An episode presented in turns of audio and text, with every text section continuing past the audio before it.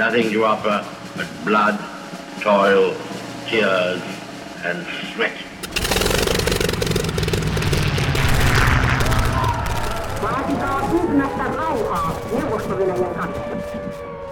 Den norske Nobelkomité har bestemt at uh, Nobels fredspris for 2010 skal tildeles Tervetuloa sodan ja rauhan pariin. Olemme ennättäneet sarjan 13 osaan, jossa keskustelemme enemmänkin rauhasta, mutta nimenomaan siitä, miten rauha saadaan aikaiseksi ja miten rauhoista sovitaan ja miten rauhoja neuvotellaan jopa vähän rauhan välittämistä ja mitä kaikkea se vaatii. Ja vieraana tällä kertaa ulkoministeri Pekka Haavisto, tervetuloa. Kiitos. Kokenut rauhanneuvottelija ja nimenomaan nyt siinä roolissa ehkä ja vähän varmaan Suomenkin toiminnasta tällä alueella puhutaan. Ja Mia Haamet Tuomisaari, sinä olet oikeusantropologi. Kyllä, kiitos Tervetuloa. kutsusta. Mitäs oikeusantropologia tutkii? Ähm, no laajasti ja kapeasti ajateltuna, niin ähm, kaikenlaisia erilaisia prosesseja, joilla yhteisöt voi löytää harmonian, rauhan semmoisessa tilanteessa, jossa on ollut konflikti. Eli vaikka se oikeusantropologia kuulostaa hyvin semmoiselta niin kuin eriytyneeltä tutkimusalalta, niin loppujen lopuksi ollaan hyvin perustavaa laatua olevien asioiden kanssa tekemisissä, koska ei oikeastaan voi olla yhteisöä, jos on kaksi ihmistä yhdessä, niin väistämättä jossain kohtaa tulee konfliktia, saahan ihminen sen aikaan ihan itsenäänkin, joten silloin täytyy olla joitain keinoja, joilla konflikteja ratkaistaan, jotta yhteisö ylipäätään voi olla olemassa. Ja Pekka Haavisto, tätä, olet toiminut toki politiikassa pitkään, mutta myöskin toimittajana ja kustantajana. Missä vaiheessa sinusta tuli rauhanvälittäjä? No oikeastaan musta tuli ehkä ensimmäinen kokemus tämmöistä rauhanvälityksestä oli syksyllä 90, kun lähdettiin hakemaan suomalaisia panttivankeja pois Saddam Husseinin hoteista Irakista. Irakista meitä oli kolme kansanedustajaa silloin reissussa, myöskin edesmennyt Saaremaria Paakkinen, joka johti delegaatiota ja meidän piti olla Bagdadissa kolme päivää ja sitten irakilaiset sanoivat, että kiitos käymästä ja näkemiin. Panttivankeja, panttivankeja ei sillä kolmella päivällä saatu ulos ja sitten päätettiin jäädä ja irakilaiset sanoivat, että jos jäätte, niin jäätte omalla vastuulla, että hei takaa teidän turvallisuutta. Ja loppujen lopuksi meidän reissu Bagdadiin kesti kymmenen päivää ja se, joka takas meidän turvallisuuden, oli PLO ja Yasser Arafat, joka lähetti meille turvamiehen Bagdadiin. Bagdadiin, joka oli sinänsä pieni eksottinen lisä ja ja kymmenen päivän jälkeen saatiin sitten ensin puolet siitä purkasta ulos ja sitten myöhemmin toinen puoli. Ja se oli semmoista hermopeliä. Istuttiin Irakin ulkoministerin Tarik Asisin kanssa useita kertoja ja, ja hän, hän sitten vihdoin tajusi, että perhana näin ei oikeasti lähde täältä, ellei tässä tehdä jotain, jotain siirtoa. Mutta se oli, se oli jännittävä hetki ja, ja ehkä silloin niin tajusin, että keskustelulla ja sitkeydellä on myös joku merkitys. Harjoitus, joka päättyy sitten onnellisesti. Missä vaiheessa sitten, sitten ensimmäisen kerran olit, jos voi sanoa näitä vakiin, kahden vakiintuneemman osapuolen ongelmiin ratkaisua etsimässä? No mulla oli sitten keväällä 99, jolloin oli viimeisiä ministeritehtäviä, niin, niin oli, oli Kosovon kriisi päällä ja tämä valtava Kosovon pakolaisalto, joka, joka oli sitten pakkautunut Makedonian äh, rajalle ja jota Makedonia ei halunnut avata, avata rajansa silloin eli Kosovon pakolaisille. Ja silloin niin viimeisiä ministeritehtäviä oli, oli vakuuttaa makedonialaiset siitä, että, että heidän olisi hyvä avata raja, tai itse asiassa pakko avata se raja, raja jotta inhimillisestä katastrofilta vältyttäisiin. Ja, ja silloin, silloin, silloin kävi niin kuin tämän tyyppisiä keskusteluja ja sitten, sitten itse asiassa siitä – siitä vähän niin kuin heittämällä sen ministerikauden jälkeen, niin päädyin tekemään ensin työtä, työtä Balkanilla, mutta ehkä semmoinen kiinnostavin sitten olin YK ympäristöohjelman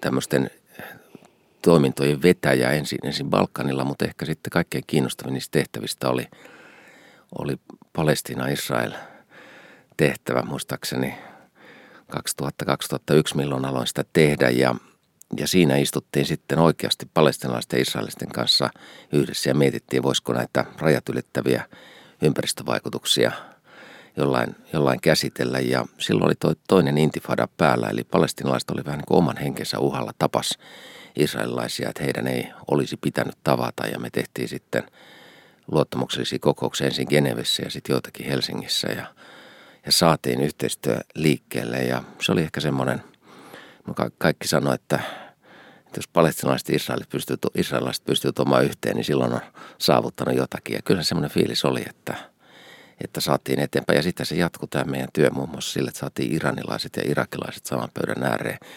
Ja ihmettelin vähän Genevessä, että kun porukka tuntui niin kovin vieralta toisille ja he sitten sanoivat, että on ensimmäistä kertaa 29 vuoteen tapaa toisiaan, niin siinä myöskin taju, tajus, että se on semmoinen historian siipien havina, että siinä oli niin kuin pitkä, pitkä mykkäkoulu ja pitkä hiljaisuus ollut rajan, rajan yli. Jos mietitään näitä, näitä tilanteita, missä ennen kuin mennään oikeastaan varsinaisesti siihen rauhan välittämisen tai neuvottelumekanismiin, mutta ensinnäkin pitää olla joku käsitys siitä, että tässä on osapuolet, jotka on jollakin lailla sodassa, eikä, eikä sitä rauhaa ole. Mutta kuinka selkeätä Mia Halmet-Tuomisaari nämä käsitteet ylipäätään rauha ja sota on, onko ne, vaihteleeko ne? Me on puhuttu paljon tässä sarjassa erinäköisesti myös rauha ja sodan välimaastoista, mutta jonkinnäköinen kai yhteisymmärrys pitää jostakin olla, e, jotta voidaan ylipäätään lähteä muuttamaan sitä edes, edes siitä, kuinka huonosti asiat ovat.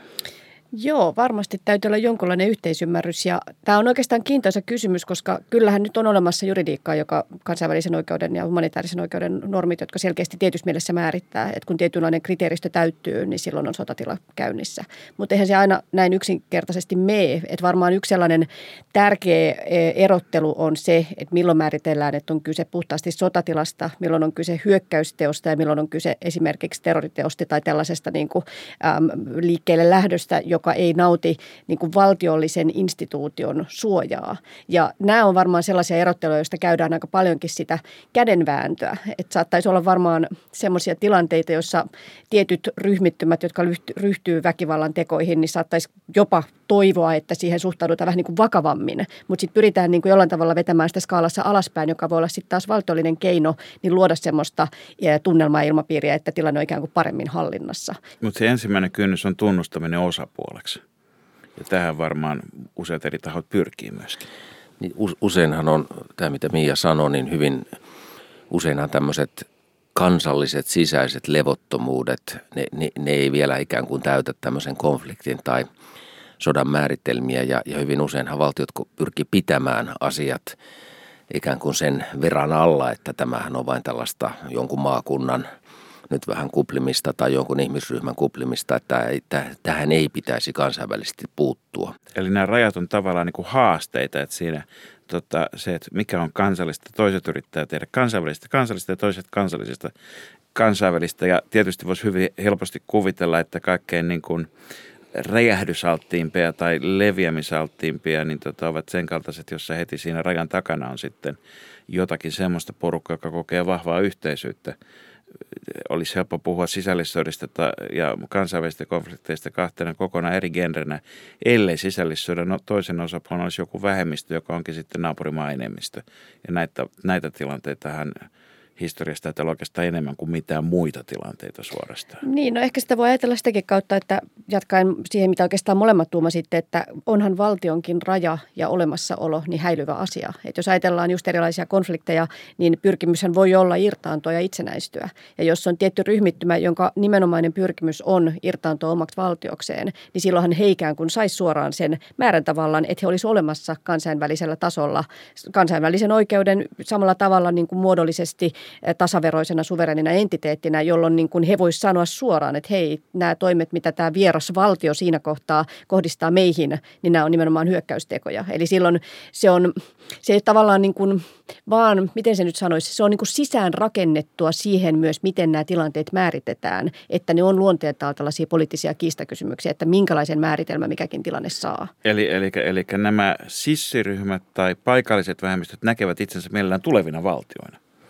näkevät tulevina valtioina, mutta, mutta se valtion rajat voi olla, voi ollakin sitten se kysymys. Mä Darfuria käytän usein esimerkkinä sen takia, että siellä teen pitkään YK-työtä ja EU-työtä ja, ja näitä sissiryhmiä, joilla oli unelma Darfurista, oli neljä tai viisi erilaista. Eikä varmaan ihan nel, neljä tai viittä niin, yhtäläistä unelmaa ei, myöskään. Ja, ja ehkä niin kuin kaikkein dramaattisin hetki mulla oli tämän Justice Equality Momentin Khalil Ibrahimin kanssa, joka, jonka kanssa usein päädyin keskustelemaan ja kysyin, että onko heidän päämääränsä tämmöinen autonominen Darfur, että ei, se ei ole heidän päämääränsä. No onko heidän päämääränsä saada itse asiassa valta keskushallinnossa Sudanissa, Karttumissa, pääkaupungissa. Ei, se ei ole heidän päämääränsä. Kysyn, että mikä on teidän päämäärä, Kalil, kerro mulle. Ja hän sanoi, että heidän päämääränsä on suuri kalifaatti. Kysyn, että mistä kalifaatti alkaa ja mihin se päättyy. Hän sanoi, että se alkaa Malesiasta ja päättyy Maliin.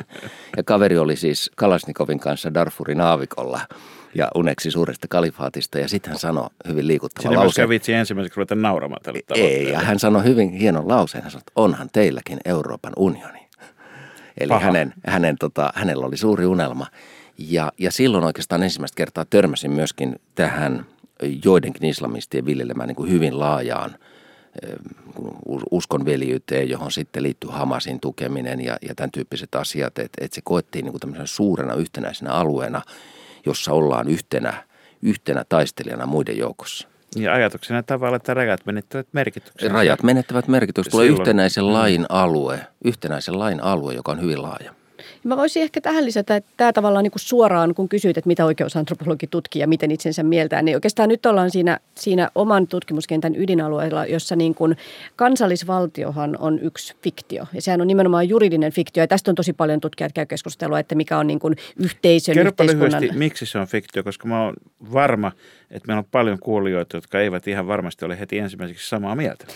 Ähm, no, jos avaa sitä pikkasen tätä kautta, että juuri tämä keskustelu siitä, että mikä on niin kuin kulttuuri, kansa, kansakunta ja valtio, onko Meillä on ne niin kuin yksi 49 yhteen? Juuri näin. Mutta että jos avaa niin kuin näin, että, että mikä on näiden asioiden välinen suhde, niin valtiohan on juridiselta näkökulmalta maa-alue, jolle määritetään tietynlainen yhteinen identiteetti ja se on nimenomaan niin kuin juridinen toimijuus. Ja tämä juridinen toimijuus sitten taas siirtyy YK-kenttään, jossa esimerkiksi ihmisoikeussopimuksissa vain valtiot voivat olla ihmisoikeussopimusten osa, osapuolia. Ja tämä on itse asiassa ongelmakin, koska monet ihmisoikeusrikkomukset tiedetään, että ne voi olla kansa, kansainvälisten monikansallisten yritysten ongelmia. Ja sitten tulee nämä kaikki muut ryhmittymät. Eli silloin me ollaan tavallaan niin kuin sellaisen kentän kanssa tekemisissä, että kaikki tällaiset muut ryhmittymät, olkoot kalifaatti tai olkoot sitten niin kuin päällikköys tai olkoot sitten kuninkuus tai minkälainen muu tapa hallita ja luoda ihmisten välisiä kokonaisuuksia, ne ei sovi sellaiseen kansainväliseen fiktioon, jossa ainoa osapuoli on tämä niin kuin valtio Eli, eli tarkoittaa fiktiolla nyt tässä oikeastaan sopimusta, että se on siis että se on järjestely, joka, joka tota, niin kauan kun kaikki uskoo siihen, niin niin kauan se toimii. Sitten meillä on tietysti esimerkkejä myöskin niin sanotusta romahtaneista valtioista, joissa voi sanoa, että se fiktio ei enää ole, ole, ole toimiva, eikö niin? Joo, se voisi ehkä avata näin, että se on niin kuin juridinen fiktio, joka on totta siksi, että laki näin sanoo. Mutta se on fiktiivinen sikäli, että ajatus, että ei olisi, olkoon mikä tahansa valtio, niin sen sisällä kilpailevia toimijoita. Ne voi olla uskonnollisia, ne voi olla alkuperäiskansojen kohdalla tällaisia niin kuin perinteisiä tapoja järjestää ihmisten toimintaa, niin se on niin kuin kuviteltua, että niitä ei olisi olemassa. Ja tämä on se ongelma, että se niin kuin alueellinen valtio ja sitten tällaiset muut ryhmittymät, ja palatakseni aiempaan, niin Mä oon ihan juuri, tässä on niin kuin hyvä esimerkki siitä, että eihän kaikki ryhmittymät tavoittele alueellisesti määrittynyttä valtiota. Ja tätä on ehkä välillä haastavaa tällaisen kansainvälisen yhteistyön kentässä. Niin on eh- ehkä käsittää. vähän sama asia kuin osa, osa porukasta pelaisi samalla kentällä koripalloa ja osa jalkapalloa. Niin ja ehkä mä otan vielä tästä niin kuin ra- rauhanneuvottelujen käytännöstä. Me- Mehän usein me ajatellaan, että me lähdetään niin kuin viemään rauhaa ja, ja, ja meillä on se osaaminen ja, ja tieto ja ymmärrys, mitä se rauha merkitsee. Ja mä sitten itse asiassa näiden samaisten Justice and Equality Movementin kanssa, joka oli tämmöinen islamistinen ryhmä, niin päädyin hyvin filosofiseen keskusteluun. He aloitti sillä, että on, on kovin helppo tulla Suomesta, jossa on aina eletty rauhan tilassa.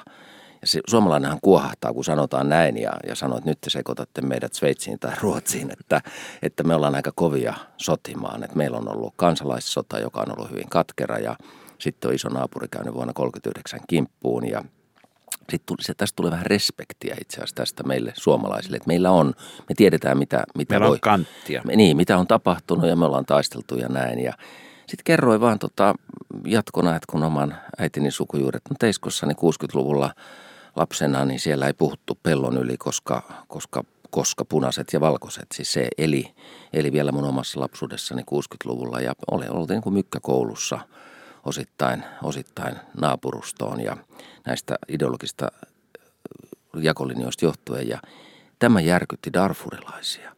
He sanoivat, että kyllä on julmaa elämä Suomessa. Ja mä kysyin sitten tältä hyvältä ystävältäni sissipäälliköltä, että miten teillä täällä Darfurissa? Hän sanoi, että kuule, että jos sinä tapat minun veljen, minä en puhu sulle kolmen päivään. Mä sanoin, että kolme päivää ei kyllä oikeastaan niin kuin meidän ajanlaskut paljon Aika mitään. lälläreitä. Ja hän sanoi, että joo, mutta että neljäntenä päivänä pitää karjan päästä laiduntamaan ja naisten pitää päästä kaivolle. Kolmen päivän jälkeen on aika sopia. Mä kysyin, että ootko tosissaan, että teillä on tämmöinen sopimusjärjestelmä täällä? Hän sanoi, kyllä. Mutta te ette ole pystynyt kuitenkaan tätä konfliktia sopimaan. Hän sanoi, että joo, mutta että tähän on, väliin on tullut nämä kalasnikovit, että kun kaikilla on kalasnikovit, niin ei enää tarvitse sopia. Mutta että se vanha järjestelmä oli tämmöinen sopimusjärjestelmä. Ja, ja itse asiassa me, me, me viemme rauhaa usein alueelle, joissa on perinteisiä sopimusjärjestelmiä, jotka on rikkoutunut. Tavallaan niin kuin romahtaneita valtioita, romahtaneita rakenteita. Onko silloin tuota mahdollista kuitenkin lähteä jollakin lailla palauttamaan, vai onko nämä kalasnikovit muuttanut lopullisesti maailmaa? Osan voi palauttaa ja se usein palautuu tämmöisten niin kuin uskonnollisten johtajien tai heimojohtajien kautta. Eli, eli heihin voi vedota. He, he saattaa myöskin itse tulla sanomaan, että, että täällä kaikki noudattaa heidän neuvojaan. Silloin on kyllä usein kysynyt, että minkähän neuvon annoitte muuten näille nuorille, jotka tarttu näihin kalasnikoveihin. Hän antoi neuvon, että ei pidä tarttua aseisiin. Mä sanoin, että aha, ja, ja te sanotte, että kaikki noudattaa teidän neuvoja. Nyt täällä on nuori por, porukka, joka ei noudata. Eli tämä vanha järjestelmä on, on osittain rapautunut.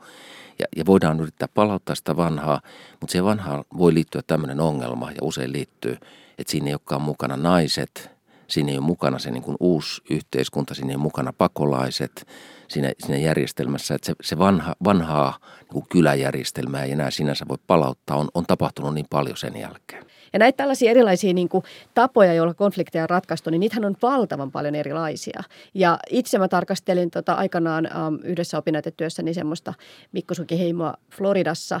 Ja siellä oli ajatuksena, että surmatapauksessa niin oli vähän niin kuin vastaavan tyyppinen ajatus, että oli klaanit. Ja jos tapahtui jotakin näiden väliin, niin tärkeintä on saada niin kuin klaanien välinen äh, rauha palautumaan. Ja ajatuksena on toki, että se voi kuulostaa kauhean väkivaltaiselta toki, no miten uhrin oikeudet. Ajatuksenahan silloin on vähän niin kuin ehkä tuollakin, että sen yhteisön hyvinvointi arviointi ja uudentaminen on myös sille yksilölle viime kädessä hyvä. Mutta just tästä tullaan siihen ongelmaan, että mitä sitten, kun maailma on riippuvainen, eri puolet on ehkä yhä enenevästikin riippuvaisia toinen toisistaan, joten niin sanottuja tällaisia niin kuin puhtaita yhteisöitä, niin voi olla kauhean vaikea löytää. Ja nämä on todellisia, nämä koetut ähm, väärinkäytökset, kun on sekoittuneet ryhmät, ihmiset on tarttuneet aseisiin. Ja sitten toki meillä on myös tämä haaste tästä meidän maailman järjestyksestä, joka sekin tuottaa tietynlaista epäoikeudenmukaisuutta muassaan, niin kuinka sitten semmoista voidaan, voidaan niin kuin ratkaista. Ja entistä enemmän maailma menee suuntaan, jossa ihmisillä on useita identiteettejä, tai jossa voi valita eri identiteettien välillä, ja silloin automaattisesti niin kuin, mikä on näistä yhteisöistä, onko se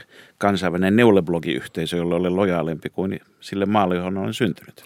Yksi kiinnostava kysymys näissä on myös, että me me tietysti puhutaan aseellisten ryhmien kanssa ja, ja, ja sitten tulee yhä useammin vaatimus, että on puhuttava myöskin naisille ja ennen kaikkea ehkä pakolaisleirien pakolaisille, jotka on uhre, uhreja tässä. No kerropa nyt, jos naisilla ja pakolaisilla ei ole mitään valtaa, vaan pyssyt on muilla, niin miksi näille sitten pitää puhua myös? No, tämä on se kiinnostava asia, koska ajatellaan itse asiassa, että, että tämä siviiliyhteiskunta puhuisi sitten järkeä näille pojilleen ja miehille, jotka taistelee. No, nyt otetaan sitten esimerkki. valtaa kuitenkin. No, nyt, nyt valtaa. otetaan joku esimerkki sitten pakolaisleiristä, niin se pakolaisleiri saattaa kyllä paikka, jonne on kaivettu näitä kalasnikoveja maahan, jossa käydään hirveästi tätä ideologista taistelua.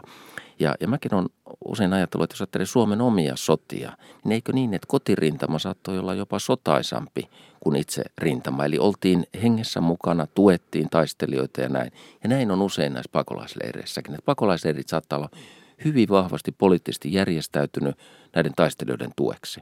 Ja silloin se ajatus, että se rauhallinen sanoma tai rauhan sanoma tulisi sieltä pakolaisten keskuudesta, ei välttämättä löydä paikkaansa, tai diasporan keskuudesta tai muualta, vaan, vaan se voikin olla itse asiassa niitä sotavoimia tukevia. Ja voi olla, että nämä taistelijat onkin se rauhanomaisin elementti, vaikka ovat ne kalasnikovat korssa näissä yhteisöissä. Ja, ja se siviiliyhteiskunta on järjestynyt näiden taistelijoiden tueksi. Jolloin voidaan ajatella, että jos, jos me kuvittelemme tilanne, milloin tietysti kaikki konfliktit ei ole, mutta että siellä on esimerkiksi selkeä rintama, niin, niin ne, jotka on siellä etulinjassa ja tuijottavat rintamalinja yli toisiaan pyssynpiipusta ja vastaavasti näkevät sitten sen toisen puolen pyssynpiipun, niin heillä on heillä on niin kuin, tota, paljon enemmän pelko takapuolessa, että kuinka käy, kuin sillä, sillä porukalla, joka on sitten rintaman takana, jolla on varaa meuhkata, niin, mutta jonka pelissä. tuesta mm. ja huollosta ja kaikesta muusta viime kädessä sitten myöskin etulinja on riippuvaa. Tuota, niin. Mutta jos mietitään sitä, että miten, mennään, mennään tähän nyt ihan, ihan, ihan tähän käytäntöön, että,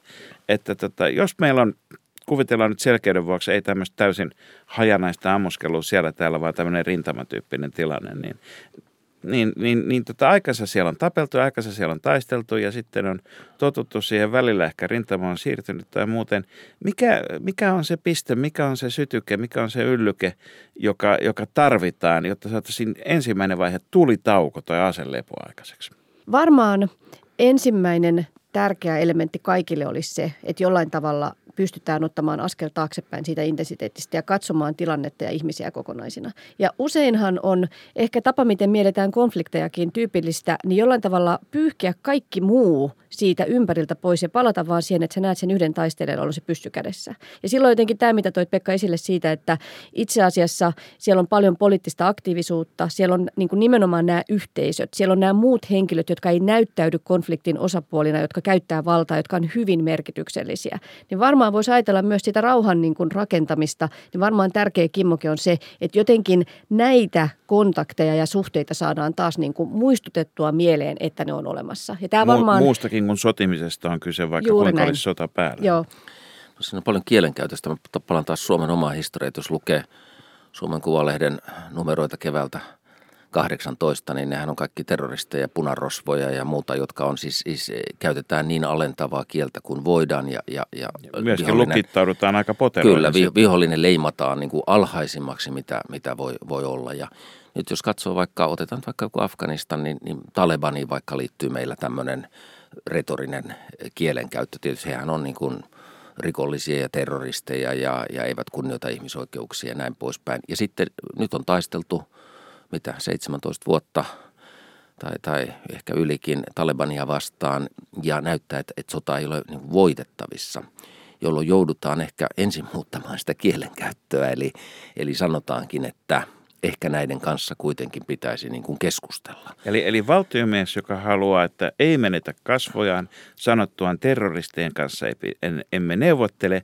hänen pitää lopettaa niiden kutsuminen terroristeiksi, se neuvotella niiden kanssa. Tämä on kiinnostava hetki, koska me eletään tässä tilanteessa, jossa USA miettii, voisiko se puhua Talebanien kanssa ja, ja USAsta riippuu paljon, tullaanko Talebanien kanssa keskustelemaan. Ja, ja, ja siellä se, se merkitsee, Pentagonissa ja Valkoisessa talossa se, on hyvin monta eri näkemystä. Siellä on monta eri näkemystä ja sitä, sitä mietitään, mutta selvästi se kielenkäytön muutos on varmaan se ensimmäinen asia, joka tarvitaan, jotta voitaisiin niin kuin omille sanoa, miksi näille puhutaan, koska tähän asti on puhuttu kuitenkin niin kuin toistakymmentä vuotta ihmistä, joille, joille ei anneta edes sitä arvoa, että heidän kanssaan voisi keskustella. Eikö, eikö tämä niin. ole yksi aika, aika ihan peruskysymys tässä, varsinkin tänä päivänä, että aina kun – puhutaan sodan tai konfliktin jatkamisesta tai sitten rauhan tunnustelemista, niin, niin tavallaan puhutaan kahteen suuntaan. Puhutaan sekä omille mm. että puhutaan niille toisille. Ja tänä päivänä ei ole enää ensimmäistäkään viestiä tai kanavaa, jossa sä voisit sulkea sen toisen puolen. Sä puhut aina yhtä aikaa myös kummallekin. Niin ja siis mä itse mietin tuota kielenkäyttöä. Musta se on kauhean tärkeä pointti keskittyä siihen, koska sillähän on seurauksia ja siellä on motiiveja takana. Ja silloin jos ajatellaan, että ruvetaan nimittämään jotakin ihmisryhmää terroristeiksi, barbaareiksi, sehän on välineitä, joilla pyritään yksinkertaistamaan maailmaa, joka on kauhean monimutkainen. Ja silloin saadaan ikään kuin eliminoitua ne kaikki muut osa-alueet. Ei ne ole enää isiä, ei ne ole veljiä, ei ne ole kenenkään poikia. Ne on vaan pahoja ihmisiä, joissa näet sen niin kuin pahan maailman ruumiillistuminen. Silloin sulla on ikään kuin se vihollinen, jonka kimppuun sun pitää käydä, koska muuten maailma tuhoutuu. Eli, eli pakittaminen dehumanisoinnista on askel ykkönen. Otetaan toinen termi, sotaväsymys. Eikö sekin ole vähän niin kuin poliittinen päätös? Maailmassa on siis pisimmät sodat on kestänyt sata vuotta tai ehkä pisimmät on ne, jotka ei ole vieläkään loppunut. Niin tota, ainakaan virallisesti, joita niin kuin aika ajoin pidetään. Mutta, mutta onko sotaväsymys, onko sekin poliittinen päätös? Että, että nyt, nyt vaan niin kuin todetaan, että riittää. No mä ottaisin ehkä toisen asian vielä tähän rinnalle rinnalle tämän, tämän, tämän kielenkäytön muutoksen lisäksi ehkä se niin kuin seurausvaikutusten arviointi. Olen katsonut tuota erinomaista Netflixin sarjaa Vietnamin sodasta ja Ja siinä on itse asiassa tämä dominoteoria, joka on ollut siitä niin kuin alusta asti. Eli, eli se ajatus, että jos annetaan yhden maan muuttua kommunistiseksi, se tarkoittaa, että kommunismi leviää sitten kaikkiin muihin seuraaviin maihin. Ja joka on yhden sortin elämä isompi Joo, elämä, motiivi. elämä isompi motiivi käydä sotaa. Ja siinä, siinä aika hyvin niin kuin kävi kävi sarjassa ilmi tai, tai palautettiin mieleen se, että täytyy luopua tästä teoriasta, jotta voitaisiin käydä, käydä niin kuin tämän maan nimeltä Vietnam rauhan sopimuskeskusteluihin tai rauhankeskusteluihin, mitä ne nyt ikinä oli, olivatkaan, niin täytyy ikään kuin luopua siitä ajatuksesta, että sen Vietnamin meneminen kommunisteille ei tarkoita,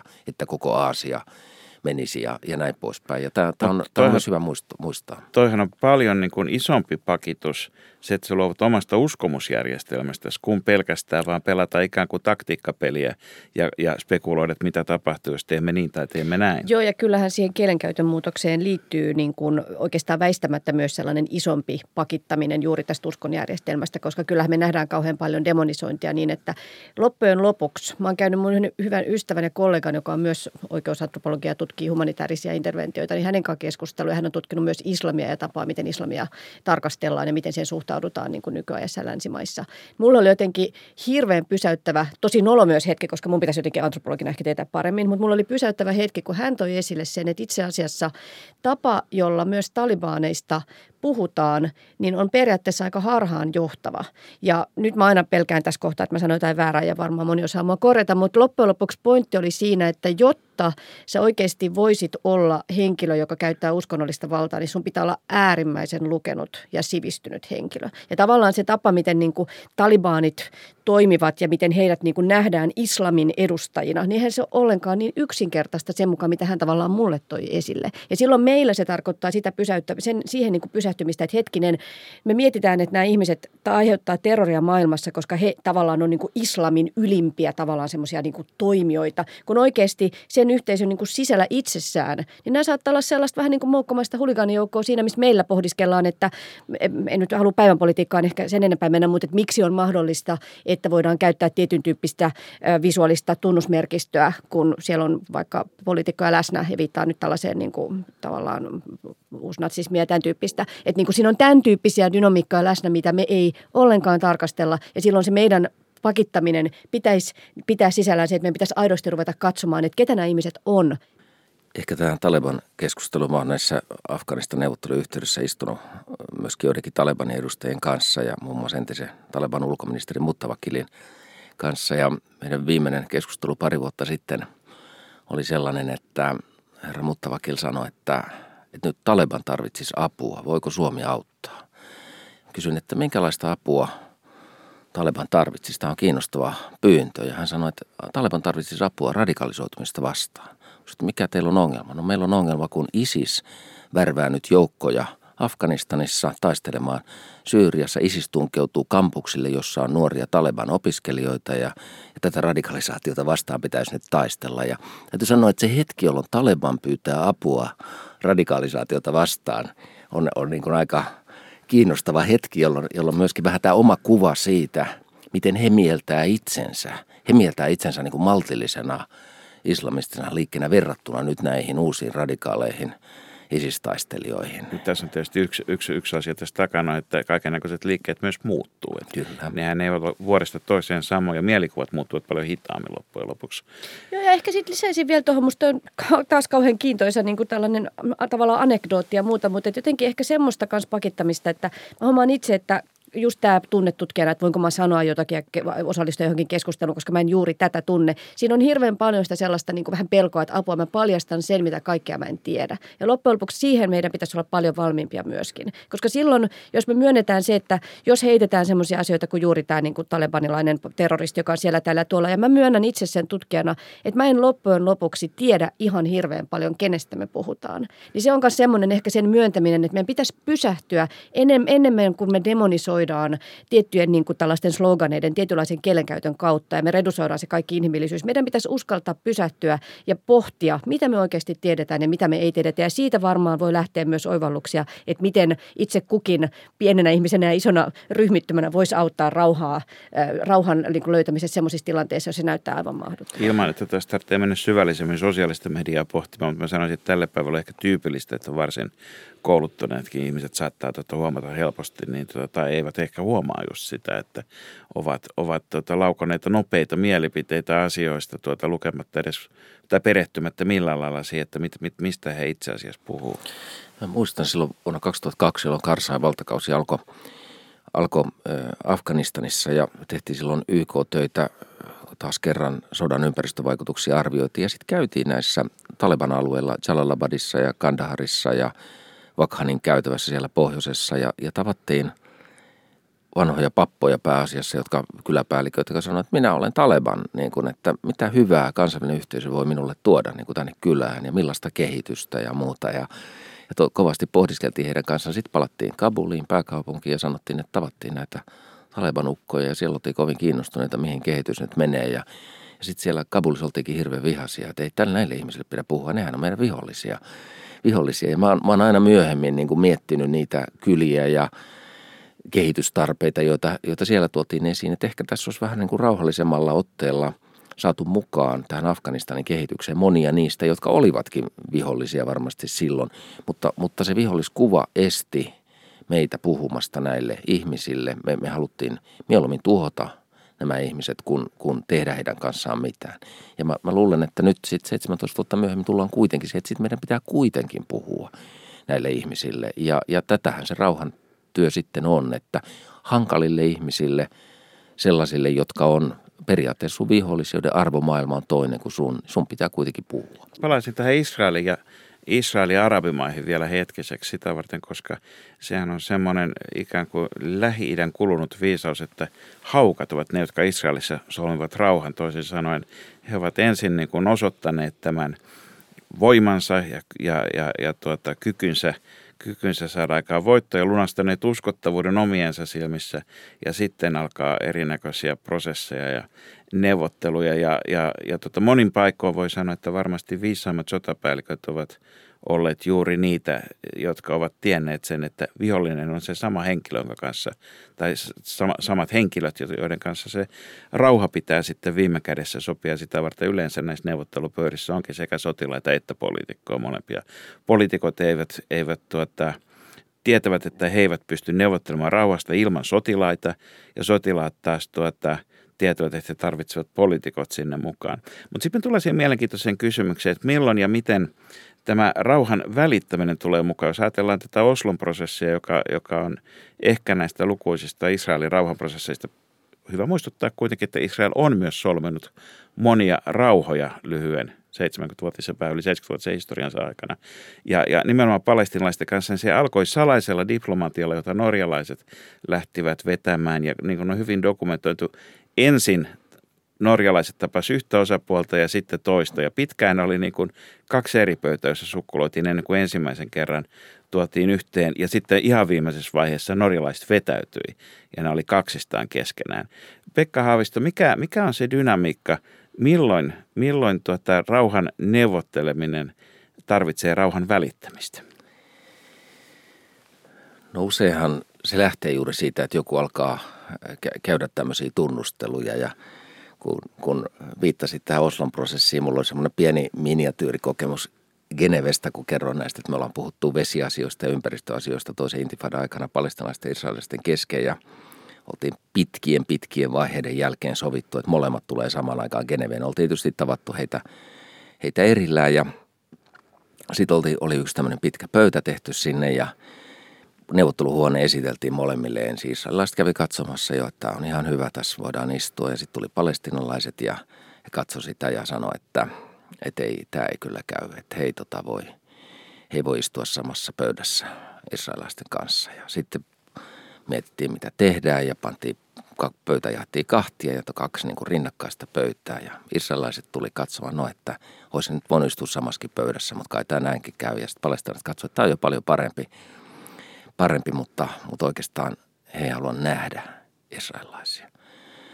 Ja sitten nämä palestinalaiset poistuivat ja mietti, mitä ihmettä me tehdään. Me työntiin sermi sinne pöytien väliin ja niin kuin että minä näen molemmat pöydät, mutta ne ei näe toisia. Ja sitten israelilaiset sisään, he katsoivat sitä ja että mitä pelleilyä tämä on, että tämä on ihan järkyttävää. Ja me oikein yritti anomaan, että jääkää nyt kuitenkin siitä huolimatta. Ja sitten tuli palestinalaista, nyt on oikein niin kuin hyvältä näyttää. Mutta siinä Israelin delegaatiossa on ihminen, jota, jota he ei halua kuulla. Ja, ja tota, sitten sit oli, meidän, sit, sit oli, sit oli meidän vuoro raivosta ja me sanottiin, että nyt me tullaan soittamaan YK pääsihteerille Kofi Annanille ja tullaan kertomaan, mitä täällä on menossa. Että haluatteko, että otetaan se puhelu heti. Ja ei, ei, ei, että kyllä tämä nyt, kyllä tämä nyt näin niin kuin menee. Ja, ja muuta. O, oliko sitten, se tosissaan vai oliko tämä filmattu uhkaus? No, tämä, se tämä, taktisesti. No, oltiin puoliksi tosissamme ja, ja tota, sitten, sitten tämä neuvottelu alkoi ja, ja se yksikin, jota ei haluttu kuulemma kuulla, niin sekin sitten puhui ja näin poispäin. Ja sitten sanottiin, että no nyt ollaan varattu tämä lounas sitten erilliset tilat molemmille. Ei, että kyllähän me voidaan niin kuin yhdessä syödä, syödä että kun se on epävirallista ohjelmaa. Ja sitten mentiin yhdessä, kaikki oli taas niin kuin ylimpiä veljiä ja sille ihmisille, jota ei haluttu kuullakaan, sille näillä oli eniten asiaa näillä palestinalaisilla. Mutta se, se oli tärkeä henkilö. Se oli tärkeä henkilö ja itse asiassa johti näitä, näitä sotilastoimia siellä miehityillä alueilla. Että että se oli, se oli tämmöinen va- valtava teatteri. Ja eli, eli, kun... eli oikeastaan enemmän kuin neuvottelut, jossa on lounastauko, pitäisi järjestää lounastapaaminen, jossa välillä neuvotellaan. Näin voisi olla. Niin, ja... no siis ehkä jos mä itse mietin, tota, niin musta tässä tulee hyvää sitä samaa, mitä sanoit, että niin kun Darfurissa kolme päivää ollaan vihassa ja neljäntenä päivänä pitää lyhty, niin kuin päästä yhdessä tekemään tavallaan sitten taas peltotöitä ja muita. Niin nämä roolit ja funktiot, jotka voisi ajatella, että rauhanneuvottelutkin saa, niin nehän voi olla moninaisia. Ja silloin juuri tämä, että okei virallisessa kontekstissa ei voida puhua, mutta siinä on myös tämä pointti, että epävirallisesti – niin sittenhän siellä voi olla ihan hirmu hyvä tunnelma. Mutta se, mikä musta on tosi eli, kiintoisa... Eli tietoisuus tästä symbolien merkityksestä on aivan avainasemassa. Se on, se on varmasti hyvin keskeistä ja silloinhan juuri tämä YK, mitä YK edustaa, niin se on, se on tosi tärkeää. Mutta mä itse asiassa kiinnostaa tosi paljon, Pekka, että miten, niin kun, miten tavallaan tämä tunnelma voidaan saada siirrettyä osaksi kestävää rauhaa siellä niin kuin kotona. Koska siinähän on tämä suuri ongelma, että, että YK tietenkin meillä Suomessa, niin se on kauhean isossa roolissa ja me uskotaan siihen symboliikkaan, mitä YK edustaa, mutta tietenkään se ei ole samanlaista. Ja kyllähän siinä on tätä taustaa, että ei nyt kauhean pitkälle tarvitse mennä siis turvallisuusneuvoston jäsenyydet ja muut. Kyllähän YK toki rakentuu tietylle toisen maailmansodan jälkeiselle niin kuin maailmanjärjestykselle ja se on ihan selvää. Mutta silloin, niin kuin, jos ajattelee nyt pragmaattisemmin näin, niin onko teillä ja onko sulla ollut kokemusta semmoisissa neuvosteluista, jossa sitten olisi mukana siellä paikallistasossa ne naiset ja sitten ne semmoiset niin päälliköt, jotka ei tavallaan ole niin YK-kontekstissa edustamassa. Onko niin tällaisia ollut ja miten sä näet itse, että nämä on siirtynyt tota, nämä niin YK, Geneve, siellä mukavat tunnelma lounaalla, hyvä ruoka ja niin eteenpäin ja sitten se paikallistaso, että se legitiimiys ikään kuin siirtyisi?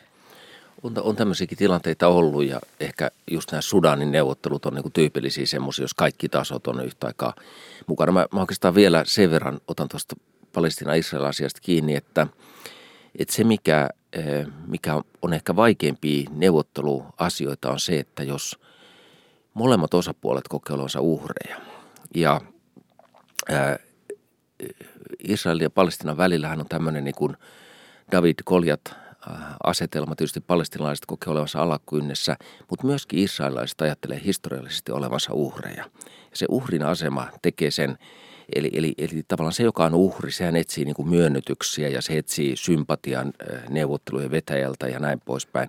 Ja kun paat kaksi uhria vastakkain, jolla on niin kuin uhrin kokemus. Ja meillähän on vaikka kuinka paljon näitä vähemmistön, enemmistön, vähemmistötilanteita, eli tässä tapauksessa pieni Israel versus isot arabimaat, mutta pieni Palestiina versus iso Israel, niin, niin tota, eihän nämä ole mitenkään ainutlaatuisia. Mä olisin Mä olisin Mia Halme-Tomisaari kysynyt, että onko nämä sitten nämä, nämä tämmöiset niin kuin ulkopuolisten katalysaattori ja vähän niin kuin ensyymi, ensyymi tulee aikaansa reaktio, niin onko nämä, nämä niin kuin maailman kulttuurien kirjossa ja mittakaavassa, onko nämä tavanomaisia, että onko, onko tämmöisiä keinoja olemassa vai onko meillä suurin osa niin kuin maailman kansoista ja konflikteista sitten kuitenkin ollut semmoisia, että tota, pusketaan vaan päätä vastakkain ja ja, ja tota, ulkopuolisella joko ei ole asiaa tai semmoisia käytettävissä? No jos ajattelee YK roolia, niin toki sinällään ollaan niin kuin erityisessä maailman historian aikakaudessa, että ihan vastaavaahan ei ole ollut koskaan. Ja nimenomaan YKssahan niin kuin merkityksellisintä on se, että ensimmäistä kertaa maailman historiassa on järjestö, jossa valtiot on muodollisesti tasa-arvoisia.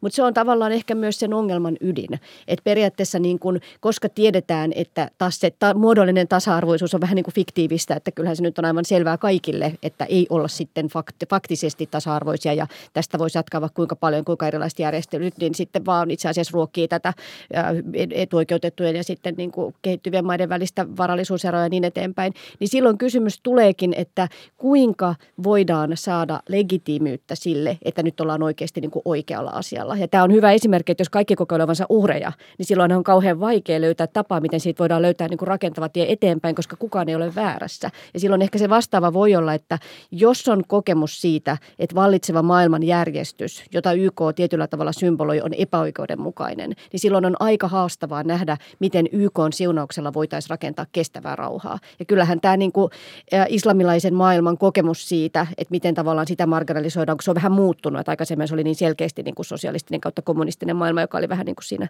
altavastaajan roolissa, se on niin kuin muuttunut niin vahvasti, niin kyllähän siinä on tietynlaista jännitteisyyttä, joka pohjaa myös sille, että jos heidät katsotaan, että kulttuurisesti he ikään kuin edustaa vähän sitä niin kuin pikkasen vääränlaista kuitenkin, että me tavallaan halutaan ymmärtää, mutta sitten tietyllä tavalla on kokemusta, että nimenomaan sinne islamistilaiseen, niin kuin islamilaiseen maailmaan sijoittuu paljon sitä konfliktia ja kysytään, että onko islami usko jotenkin sotaisaa ja naisia sortavaa ja niin eteenpäin, niin siinä näkee, että siinä tulee semmoista vähän ehkä niin kuin koetun uhrin roolia. Tietysti, tietysti se, että viholliskuva on olemassa, on ollut poliittisesti aika menestyksekäs strategia usein, vaikka siitä sitten syntyy uhreja myöskin, niin sitä varten on helppo ymmärtää, että jos yksi, yksi viholliskuva häviää, niin on, on iso kiusaus ottaa uusi tilalle.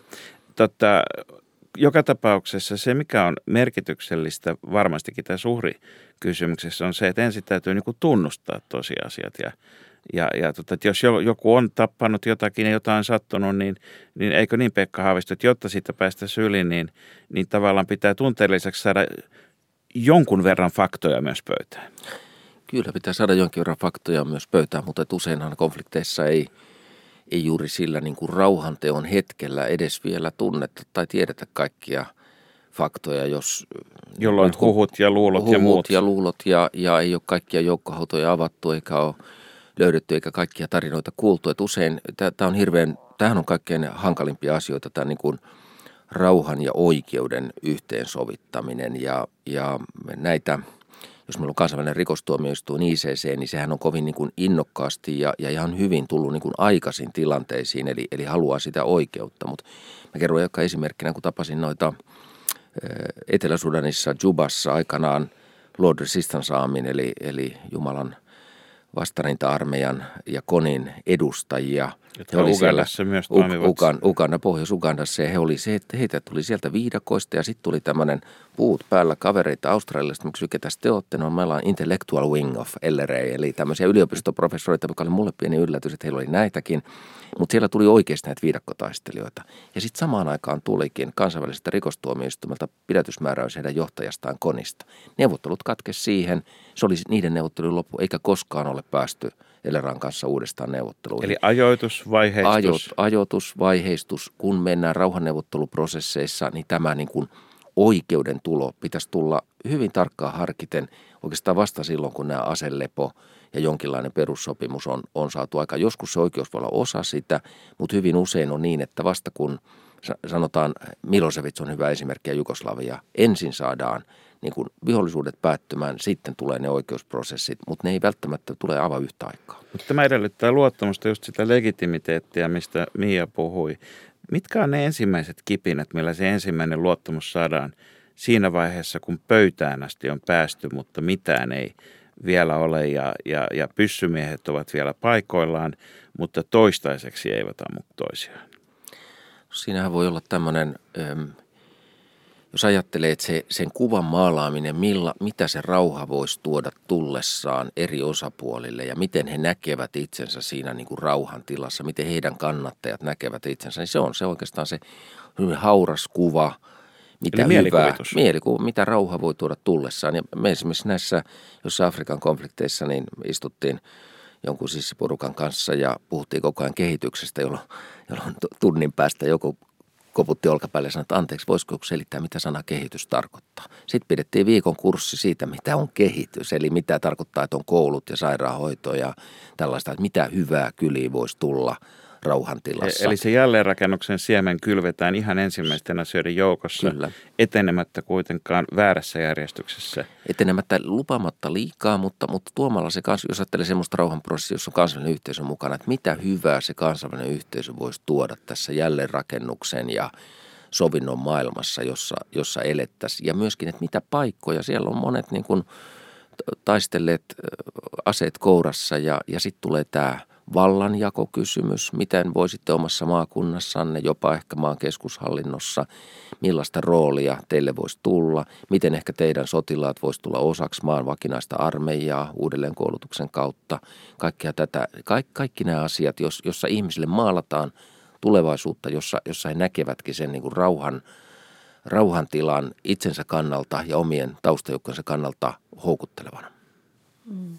Joo, mä ehkä voisin tuohon muutaman asian nostaa itse ja toi on varmaan äärimmäisen tärkeää, että mitä ne tosiasiat, mitä on tosiasiassa tapahtunut. Mutta siinä on vielä se ongelma, että yhteisymmärryksen löytäminen siitä, mitä ne tosiasiat merkitsee. Koska jos ajatellaan ihan vaikka semmoista, kun tyyli atomipommit toisen maailmansodan päätteeksi. Jos olisi katsottu, että se on niin kuin brutaalinen mahdollinen hyökkäysteko, niin eihän se olisi mitään sotaa lopettanut. Mutta ollaan saatu tavallaan historiallinen yhteisymmärrys siitä, koska tietyllä tavalla, no tästä on paljon puhetta, kun voittajat sitten kirjoittaa historiaa, niin on, on niin kuin löydetty yhteisymmärrys siitä, että se merkitsi sodan päättymistä. Se on tosiasia se atomipommin käyttäminen, mutta mitä se merkitsee? Ja se on varmaan kanssa silloin erityisen haastava, jos kaikki kokee olevansa uhreja. Mutta varmaan juuri tästä, että kuinka voidaan sitten pitkällä – niin kuin aikajanalla, niin saada niitä eri osapuolia. Ja tämä on varmaan juuri hyvä esimerkki siitä, että kun puhutaan kehityksestä, joka voi olla kouluja, joka voi olla muuta, silloin nimenomaan puhutaan siitä, että se yhteisö kokonaisvaltaisesti on mukana. Ja se on varmaan kestävän rauhan ajatuksessa niin äärimmäisen tärkeää. Ja jos me puhuimme äsken siitä, että vanhat uskomusjärjestelmät, niistä pitää peruuttaa, niin tavallaan tämmöinen mielikuvittelu, että mikä on asioiden merkitys, niin on myöskin siemen sitten yhteiselle uskomukselle. Jos molemmat osapuolet tai kaikki osapuolet uskovat, että tämä oli sodan loppu, niin silloin sillä on mahdollisuudet myöskin alkaa merkitä sitä pitemmällä ja kestävällä tähtäimellä. Itse muistan, kun nuorena sotareportterina oli Jugoslavian sodissa, jossa tuota EU välitti useita tulitaukoja, jotka rikottiin yksi toisensa jälkeen, mutta pidettiin tiukasti kiinni siitä, että tulitauko pitää. Nämä ovat yksittäisiä laukauksia, eivät sitä, että tulitauko olisi kaatunut. Ja sehän oli täysin uskomus ja sopimus tyyppinen asia, joka, joka ei tosin heti, vaan usean vuoden jälkeen, mutta johti siihen, että tällä hetkellä Zagrebista voi jälleen ajaa Belgradin maantietä pitkin. Niin, siis varmaan se on semmoinen, voisin kuvitella, että tähän on Pekka törmännyt monesti, että, että hämmästyttävähän on aina välillä tajuta se, miten paljon kaikki vanhemmat rakastaa lapsiaan. Ja miten niin kuin se ajatus siitä, että, että niin kuin lapsille, yhteisöille, läheisille hyvää. Että jotenkin siihen tunteeseen saisi taas kerran ankkuroituttua itse kukin. Ja miten niin kuin siihen voisi päästä, joo, yhteisöissä oikeusantropologina totean taas, tulee niitä konflikteja aina. Se ei poista niin kuin sitä, mutta jollain tavalla, jos pystyy ankkuroitumaan siihen niin kuin tunteeseen, että kaikki loppujen lopuksi keskimäärin kohtuullisesti haluaa toinen toiselleen ehkä jollain tavalla hyvää, niin sittenhän maailma olisi tietenkin ja e- ehkä, ehkä jopa opetella riitelemäänkin. Eihän se nyt välttämättä riiteleminen pahasta ole. Tappaminen sen sijaan on. Niin, yksi, yksi sellainen asia, jos ajattelee vaikka tämä Kolumbian Farksissa ja näin poispäin, jossa sopimukset nyt niin kuin rakoilee. Yksi asia on varmaan se, että, että osapuolet tässä tapauksessa hallituksen pitää pysyä sopimuksessa. Toinen on se, että, että se talous pitää myös jollain tavalla niin kuin järjestää niille ryhmille, jotka on ollut taistelua. Jos on ollut huumetaloutta, jos on ollut sotataloutta, jotain korvaavaa pitää tulla sen tilalle. Ja jos sitä korvaavaa ei tule, niin helposti palataan siihen vanhaan ja silloin ei tulevaisuudesta tiedä. Kiitos hyvin paljon Pekka Haavisto ja Mia Halmet-Tuomisaari. Tästä on hyvä ryhtyä viettämään pian itsenäisyyspäivää ja, ja, ja todeta, että sodan ja rauhan jaksoja molempia on mahtunut. Toivottavasti rauha on eteenpäin tulevaisuudessa. Mitä tulevaisuuden rauha ja sota pitää sisällään siitä ensi viikolla sodan ja rauhan viimeisessä jaksossa. Nyt kuulemiin ja kaikille hyvää itsenäisyyspäivää. Hyvää itsenäisyyspäivää. Hyvää itsenäisyyspäivää.